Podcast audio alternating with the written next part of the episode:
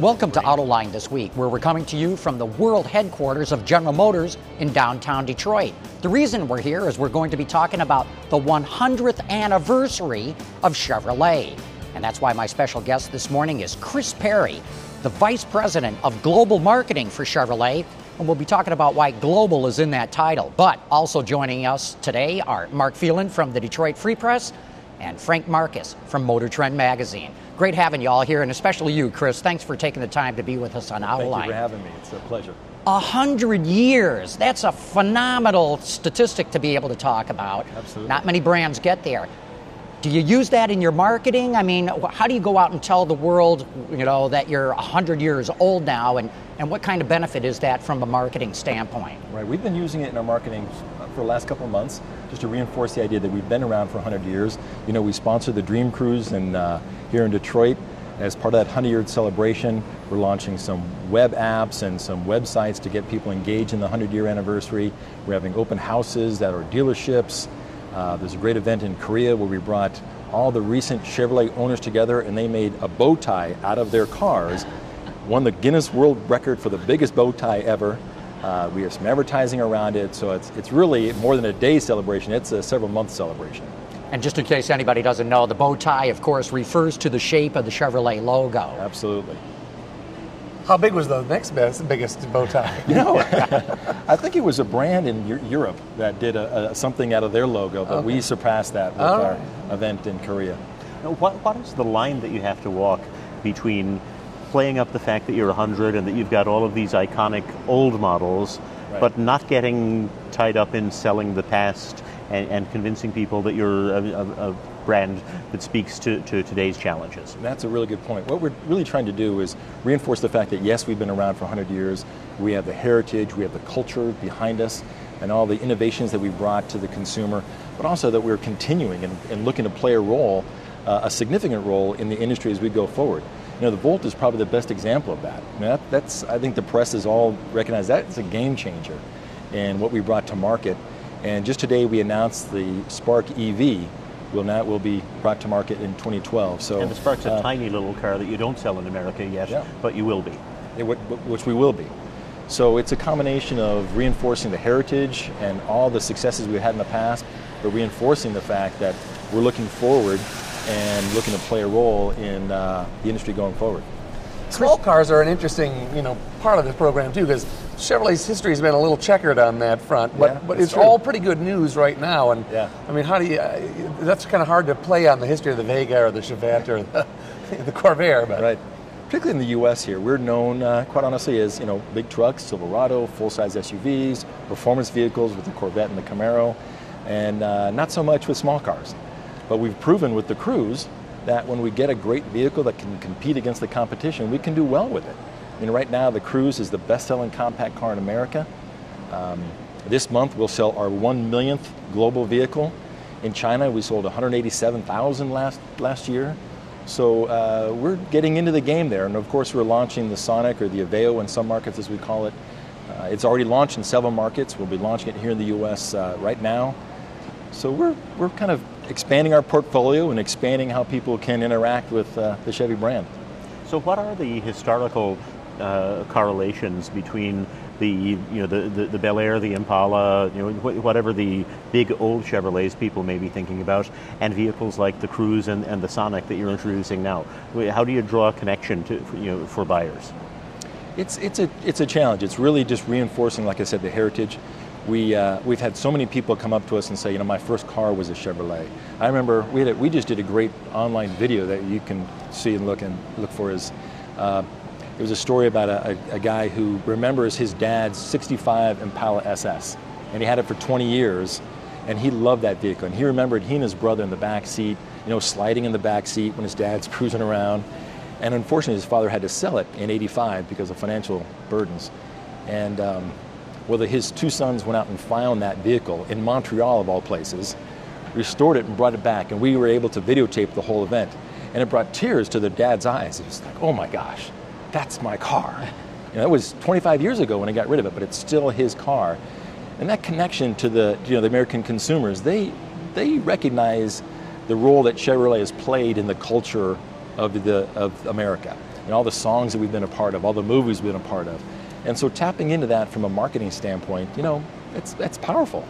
Is that why Chevrolet is using the tagline right now, Chevy runs deep? Is that really tying in with being around for 100 years? Yeah, it ties in in a couple places. One is certainly the heritage we run, but also we run deep in the values that we represent.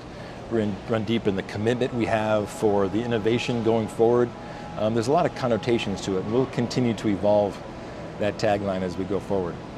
And Chris, you started talking about Chevrolet in other countries, China notably. Yeah. Talk a little bit more about the global aspect of the brand because many Americans think that Chevrolet is just right. a an American brand. I think a lot of people know that it's been in Latin America. They know that from the Chevy Nova, you know, that the Chevy doesn't go, that, that sort of correlation. yeah. But it's it's really taking off of all places in Europe and Asia right now. Exactly. You know, we were just talking. Um, you know, Chevrolet has been actually in, in other countries since the 20s. You know, we started with a factory in, uh, in Europe, I think in, in the, in the mid 20s. We started building Chevrolets in Brazil in 27, I believe it was. And so some, in some countries, that's their home, home brand. You know, we've been in Brazil for 65 years, but in Korea, we've been there six months. But from a global standpoint, to answer your question, is you know, we're, Chevrolets are sold in 140 countries around the globe. And interesting enough, this year will be our, in our centennial year, will be our best sales year ever in our history. Um, and your point, a lot of people don't recognize that, that 60% of the Chevrolets are sold outside of the United States. Are you able to sell any North American product in Korea, or is that all domestic well, GM DAT product? Actually, the Malibu that we'll be getting here in the U.S. in, in the spring of 2012 is launching right now in Korea. So we're really going to not only we from a from a global sales perspective and so forth, we're also going from a global platform perspective. You know, uh, we have the Cruze here, which I already mentioned is sold globally. Uh, the Malibu will be a global vehicle for us. The Sonic, uh, Aveo in some markets, is, is a global vehicle. The Spark is doing well in, in, in a lot of markets that we will be getting here uh, late in the year. Announced yesterday the Colorado pickup truck, uh, the midsize truck. We'll start in Thailand, but we'll get a version here in the U.S. So um, we're now. It's interesting because I think we've we've always been distributing Chevrolets globally, but we haven't done a great job of managing it globally. And I think that's the initiative going forward now. And, and, how do you, I mean, obviously in, in places like Brazil, the brand has been there for almost as long as it has been in America. People know what a Chevrolet is. Uh, how do you, you know, communicate to people in, in the new markets? You know, Korea, uh, Russia is becoming a very big market for you. That's relatively new as well. Yeah. Uh, what do you tell them Chevrolet means? What's interesting is people recognize Chevrolet as an, as an American iconic brand, and that's how we're going to market it. But what's great, you know, people around the globe recognize the values that America stands for. They might not appreciate the politics, but they recognize, you know, the opportunistic attitude that we have, the independence, the innovation, you know, the freedom, all those great values that all humans appreciate that are tied quite closely to the, to the American culture are also being tied to the Chevrolet brand. So we see ourselves as a global brand from America. Probably not unlike Coca-Cola, I would say. Do you have to tune the Chevrolet message for different parts of the region, different regions of the world? I mean, would you use Chevy runs deep in different languages, for example? How yeah. cohesive is your marketing message? You know, what we've tried to do um, is develop what are the common values and, and personalities of the Chevrolet brand, regardless of what market we compete in. And, and we've been able to identify those. It's the same ones that we've been promoting here in the U.S. for years. It's you know, our, our owners and our target audience tend to be family oriented and community minded. They appreciate good value, but also expressive styling and, and good performance. And those characteristics are, are, are part of universal. consumers universal. And um, so that's, you know, we showed some advertising today to the press that are visiting with us of different commercials from around the globe. And, and they're in different languages from the Middle East, from Mexico, from South America. And you see a common theme running through all of them. Uh, we just need to now formalize that a little bit more, see what assets we can share. Is there global commercials that we can develop that not only run here in the U.S. but in other markets as well? I'm I curious, think there's great opportunities. I'm curious as to because I know that a lot of the Chevy products that are sold globally are produced globally. They're not produced necessarily here. Yep. But the brand is very American. And do you have to? Do you find yourself having to say, "Hey, you know, made in Korea" or whatever as part of the message? Because I know, like when Toyota and Honda and those guys were really growing up in the U.S., everyone was like, "Oh my gosh, Japanese quality is what you want." So we're, we're not going to necessarily play up the fact that we're building them in Kentucky or Ohio. Right. But over there, I mean, do you fight, face different cultural mores as to you know how you f- tread that line? Not so much. It seems like the global consumer recognizes that you know it's it's a global market now, and these these vehicles are, are made all over the world. The parts are made all over the world. What's most important for them is you know does it meet their their you their needs? Does it going to help them through life's journey? Um, and what they want to accomplish. And, and that's what really what we're focusing on. Like I said, the expressive styling, the value, and the quality of the products. I would imagine that uh, advertising the fact that Chevrolet has been around for 100 years as you go into new markets would be a huge advantage because in, let's just say China, so many new brands have come into that market. How does the consumer know which is really one that they can rely on? And if you yeah. can advertise the fact we've been around for a century, I would imagine that would help you know, console customers into thinking, okay, this is a good brand to go with. Oh, absolutely, that certainly helps. Um, I think I think American products have certain cachet in China, and the fact that we've been around 100 years, we have heritage all over the globe. Um, it, it's uh, that's certainly a part of our marketing strategy. Does 100 years have resonance then in China? I mean, one of the things that it's such an old culture with such that's deep roots you know, I would have thought 100 years, uh, just another new kid on the block almost. yeah. Is it something that you can actually talk about there? Well, in terms of their culture, you know, 100 years is a drop in the bucket, right? Um, but in terms of products that are being brought to market, I think the heritage uh, and the and the uh, commitment we've had over the years is is is a help. It's not the, the main message by, by any means. We really want to talk about, like I said, the product attributes and how we meet the needs of the consumer. And what we try to do in each of our markets is really focus on the consumer needs, put the consumer in the center. And we, we like to talk about the, you know, Chevrolet is the hometown brand, and, and no matter what hometown you're in. Well, speaking of China, though, uh, one of the best, you know, most uh, well-regarded foreign titles there is Buick. Um, yeah. Is your product lineup such that you're not competing with Buick? Or do you have any overlap there? Because that was kind of one of the problems in the 60s and whatever, is all the GM brands were fighting each other yeah. in the U.S that's one of, our, one of our challenges here as well is, is making sure that we have clear identification of what the brand stands for.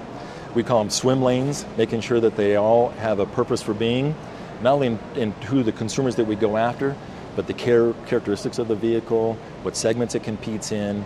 So just like we're differentiating that uh, pretty well here in the U.S. between our four brands, that same challenge will be present itself in China. But we think we have a, a good roadmap. Chris, let's assess Chevrolet in the U.S. market right now. You guys have been gaining more recently, mm-hmm. gaining market share, some strong sales. Uh, instead of asking you where your weaknesses are, where do you see opportunities to grow the brand, or what do you have to work on now? Well, our biggest growth this year has been with the Cruze. Um, you know, like I said earlier, we're the, it's the number one selling compact in the U.S. We're very pleased and happy about that.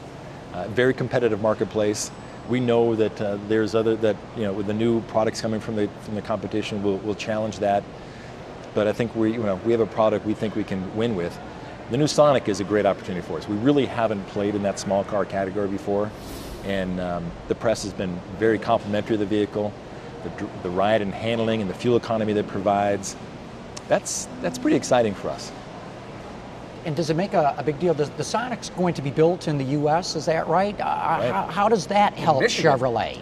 Yeah. Pardon? In Michigan. In Michigan, no less. Right. right. With UAW segment. labor, no less. So that's, that's the first right. time we've seen a subcompact car that potentially could be profitable right. manufactured in the U.S. Right. The only subcompact car made in the United States. Is that a car that you can play that has resonance uh, broadly, or is that just something that appeals to people in the Detroit Tri County area? You know, I think it, it uh, it resonates differently depending on what U.S. region you're talking about. I think here in the Midwest, absolutely, they pride themselves on vehicles. You know, in California, you know, they they that isn't as much. They they're they're used to buying the Japanese products and the Korean products. So um, the great thing about that vehicle is we feel strong that we can go head to head with what they're offering from a product standpoint, um, with without any doubts. I mean, we uh, we feel good about it. A lot of our dealers, in fact, have, have started to buy competitive products and putting it on their showroom. And so when customers come in, say, hey, you know what? Take ours for a ride, take theirs for a ride, and tell me which one you think is best for you. And more often than not, we're going to win that battle. And, and the reason that you've got better small cars now than you did in the past is in part because of the globalization, isn't it? Because the small cars are the great majority of what Chevrolet is going to sell in the rest of the world if it's you know successful. So you're, you're engineering them to a, different uh, standard than did in the past, and, and you've got more volume that you're spreading the costs over. Yeah, we are definitely a global brand when it comes to engineering, and like the Sonic, uh, the Aveo in a lot of markets was engineered. The, the, home base for engineering was in Korea. And we do that with some of our products, or we look to um, tap into the, the engineering capabilities around the globe, uh, making sure that it's appropriate for that market, but also uh, fits with other needs around the globe also. Um, and we also recognize in the U.S. that was one of our weaknesses, right? We were known as a large truck brand, but we, I think we recognize that we can't be successful going forward relying just on pickup trucks and full-size SUVs. And so we've got into the car game, you know, with both feet. You know, this time next year when we have the Cruze, the Sonic, and the new Malibu, and the Spark just hitting showrooms, that's a pretty strong car lineup that Chevrolet hasn't seen in years. And I feel confident we can put those four products against any other lineup in the industry, you know, and we can compete pretty well. Bring us up to date on the Chevrolet Volt. As you mentioned earlier, it's a game changer. It's a significant new technology to the market. But it's come under a lot of criticism because the sales numbers are so low.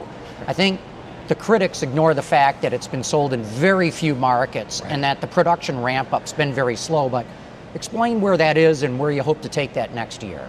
Yeah, we're actually very pleased with the results of the Volt. That's one of the things that's uh, a bit confusing for me, quite honestly, because we launched it in just seven markets. Uh, in seven states, and we've been slowly ramping up. It's uh, now in I think 25 states. By the end of the year, we hope to be in all 50 states. So, majority of our dealers have yet to receive their first one. And dealers are telling me that, on average, uh, the, the, vehicle stays about three days in a dealership. In terms of it gets there, they PDI it, and, it, and it's out the door. So, from a volume standpoint, we think it's been a big success. But more so than that, it's the halo that it's playing for the overall Chevrolet brand. Our research shows that the more familiar, the more aware you are of the Volt, the greater your consideration, the greater your considera- uh, opinion um, of the Chevrolet brand. It brings a halo of innovation and fuel economy um, that you know we that even if we sold half as many as we have, would still be a home run for us.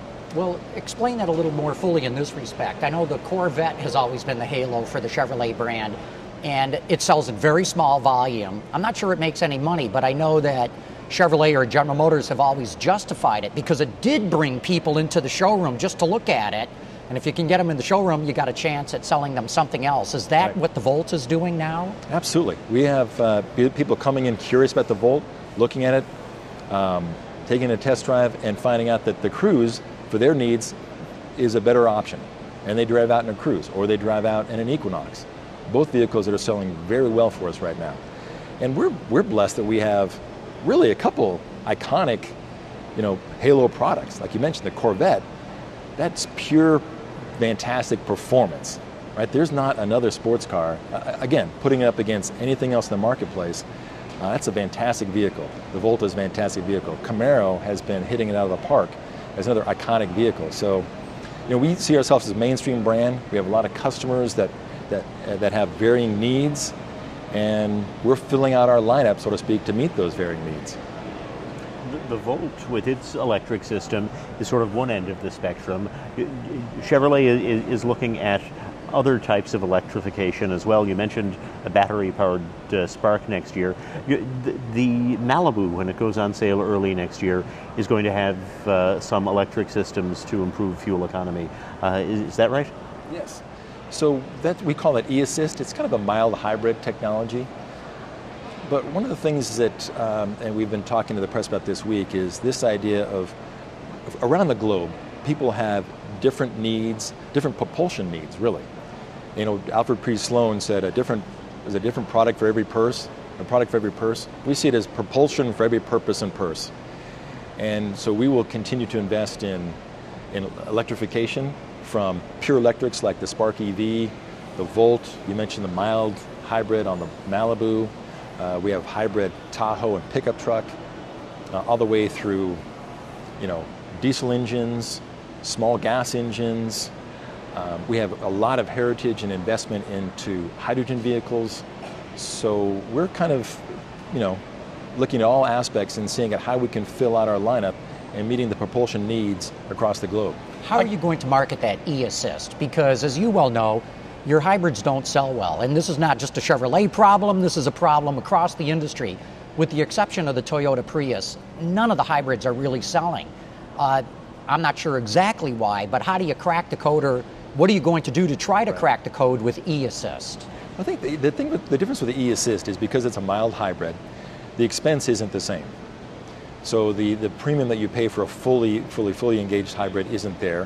What consumers really want is better fuel economy. They're not really as concerned about how we, they get it, and that's where the, the, the, we're calling it the Malibu Eco.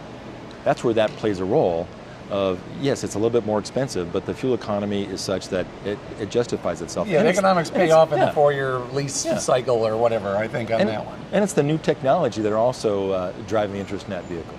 And it, is there perhaps a reason to avoid using the word hybrid altogether because once you've said hybrid, you've got people thinking Prius and, and a whole different set of expectations yeah. that are not what you're selling them with the Malibu Eco. Right. That's one of the things about the, the explosion of the various propulsion uh, options is it starts to get a bit confusing in people's minds. Even with the Volt, people say, okay, it, it runs on battery, but it has a gas engine, and how does that, isn't that a hybrid? And, and it's really what is the benefit of the consumer. And when we marketed the Volt, and we'll do the same thing with Malibu, it isn't so much about the technology, is what is the benefit that the consumer gets out of it. So with Volt, it's you know electric power for 35 or so miles, and if you need more, it kicks into gas and you extended range. With the E with the e-assist Malibu, it's about the fuel economy um, and the performance that you get out of that vehicle. So we're going to try to get away from the technology and more turn it on what's the benefit that the consumer gets out of that technology. And of course, you're going to put the, a diesel in the Chevrolet Cruze, or you're going to offer a diesel. Right. Uh, talk a little bit more about that because none of your domestic competitors, none of the Japanese, the Koreans neither, are going with diesel engines. Only the Europe- European brands offer them right. in the American market right now. What do you guys see out there that you want to stick your toe in the water with a diesel with? Well, that's exactly it. We kind of want to stick our toe in the market. Cruze has been doing very well for us. We have diesel Cruzes elsewhere in the world we felt it was an opportunity to kind of get in and see what the market might might uh, hold for it. Could be very successful. Um, it might not be well received, but you know we're willing to take those chances. I think that's one of the things going forward that we're we're looking to do is is you know if we see a potential opportunity, you know let's let's invest in it. Let's see where it takes us. I can tell you that our mailbag is filled up with a lot of people who have rented diesel Cruzes in Europe and they're like, we want that here. So because you're going yeah. to be able to deliver what over 40 miles to the gallon, I would imagine. Yeah, we haven't car. announced that yet, but uh, we think we'll and be, the price be is going to be what's well. really key on that because quite often diesel with the emissions, you know, costs almost as much as a hybrid. Although I think on really small ones like that, you get away from the selective catalytic reduction, you know, yeah. emissions of gear and makes it a little bit more. When we, get clo- when we get close to that, I'll come back on your show and we can talk about the price and the fuel economy and all the, the benefits of the diesel Cruze. Payoff horizon. Yeah. yeah. But one of the things that we do see with the brands that do de- sell diesels, though, is that Volkswagen, BMW, the, the, the German brands, there's a passionate body of owners that they have that love diesels. They stand in line, they happily pay more. Is that something that is unique to the German brands, or is it something that you think that a Chevrolet diesel can tap into as well? We think it's something that Chevrolet diesel can tap into as well. We don't believe that this is going to cannibalize Cruze sales. We think we're going to be bringing in a whole new market in to purchase this vehicle. Um, so I think there are people who like German engineering or German diesel, and there's some people who are just looking for diesel, but wouldn't mind having an American car and I think that's where we're going to benefit. And not too many of them owned a Chevette diesel. Yeah, that's right. right. yeah, which had nothing to do with today's clean turbocharged diesels. Yes. We're down to the very end here, but Chris, any closing thoughts uh, about Chevrolet, its hundredth anniversary, and where you hope to take the brand? Well, it's just—it's been exciting to be part of this 100-year anniversary of any brand, particularly uh, a, such an iconic brand as Chevrolet. Has just been a, it's just been personally enjoyable and fun. Um, you know, like as you mentioned earlier, a lot of consumers don't know the scope of the Chevrolet brand. They see us as a nice American brand, and, and the fact that 60% of our sales are outside the United States, the technology that we're bringing to bear in the market. That's the exciting thing about it. Is you know we've been pretty successful for the last hundred years, and I think the best part about it is how we see the future coming at us, and all the opportunity that it presents, and, and the, the, the the, the product lineup that we have in place to capitalize on those opportunities. That's really the exciting part about Chevrolet today. Well, I think anybody would agree that for any consumer product to be around for over 100 years is, uh, is an amazing accomplishment. And, you know, so congratulations to Chevrolet for making it to the, the 100 year mark. Thank you. Really impressive. Chris, thanks so much for sharing your time with us today. Much appreciated. Really Thank enjoy you. it. And of course, Mark Phelan from the Detroit Free Press, Frank Marcus from Motor Trend. Great having you guys here as well. And thank all of you for having tuned in and join us again for Autoline this week.